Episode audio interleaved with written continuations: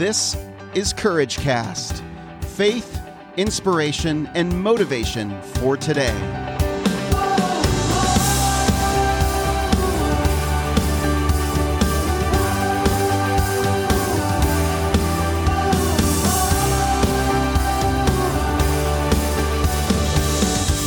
Well, hey everyone, this is Eric Nordoff, and you're listening to another episode of the Courage Cast.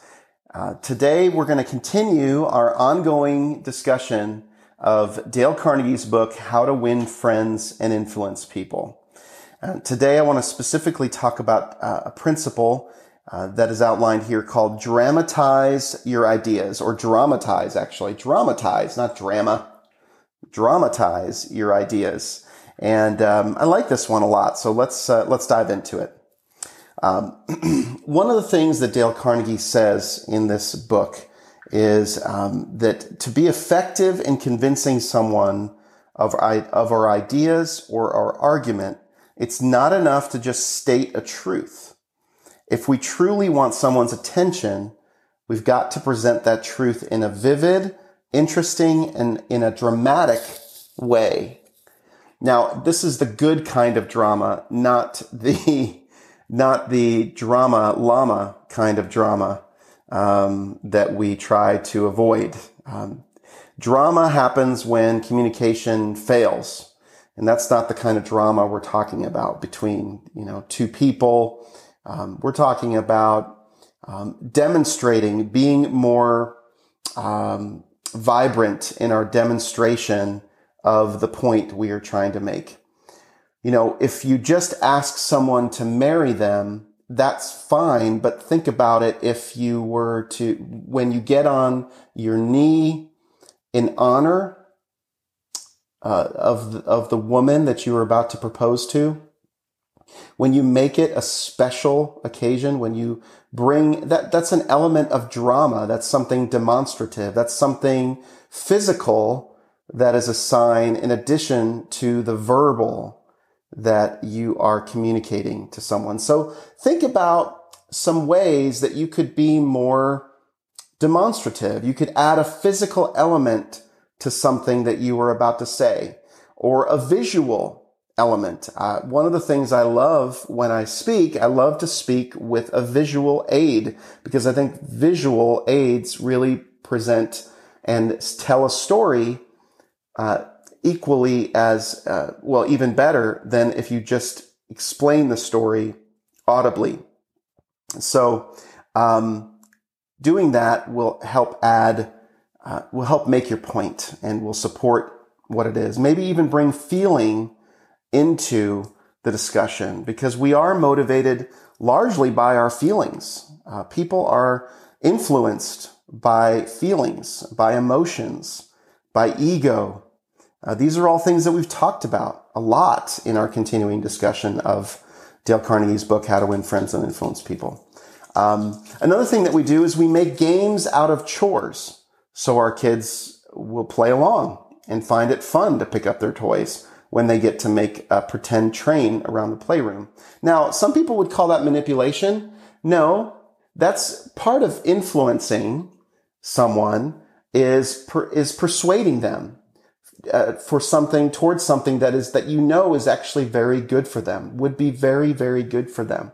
And it's finding win-win arrangements things that the child will know uh, you know playing a game is a win for them because it gets them um, more interested. It gets them more involved. And so that is a win for them and doing your chores. Make it a fun thing for them. And then that's that's really important um, I think in everything that we do is, um, and I think I think we're all kids at heart. So dramatization um, is uh, brings out a little bit of a kid in us. It it it brings out those feelings, those emotions that we might have been closer to feeling when we were kids, and I think we forget about them as adults because we tend to be so in our heads, and we tend to forget that our hearts need to be spoken to as well.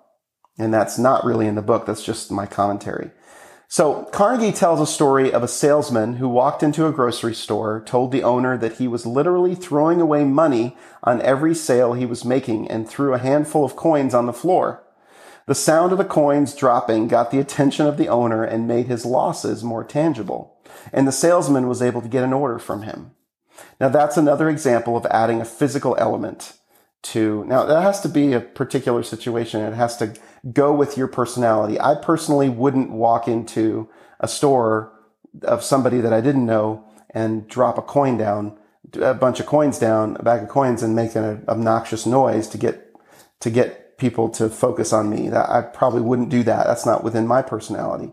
But there are lots of other things within the way that you like to communicate within the relationships that you have that can be ex- extremely effective. So, um, I'm challenging you today to, to dramatize your ideas by thinking about what physical or visual aspect you can add to your conversations with people. What, what thing can you do? What, what, what, um, physical item or action or uh, visual aid can you uh, use to uh, creatively speak to someone's emotions and uh, to someone's feelings uh, when you're having conversations with people. I think it's a great challenge to throw down for today. So how do we put this principle into practice? Find creative ways to use showmanship in presenting your ideas, Dale Carnegie suggests. When you're designing your next meeting presentation or sales pitch, think of some ways to engage other senses or appeal to deeper concerns. Could you include a funny video in your presentation or begin with a dramatic statistic to underscore the importance of your message? Uh, my favorite messages are ones that use props. I, I was talking about this with uh, Lisa Hentrick on our doTERRA team the other day, and uh, she was explaining how uh, a woman was using these heavy chains in her speech in her talk that she was giving to a women's group, to a Bible study. And it was incredibly effective to see that visual aid. And so that's really what I'm talking about. What visual aid, what active showmanship, what um, thing can you add creatively to appeal to the senses or to appeal to deeper concerns in people um, in what you're doing?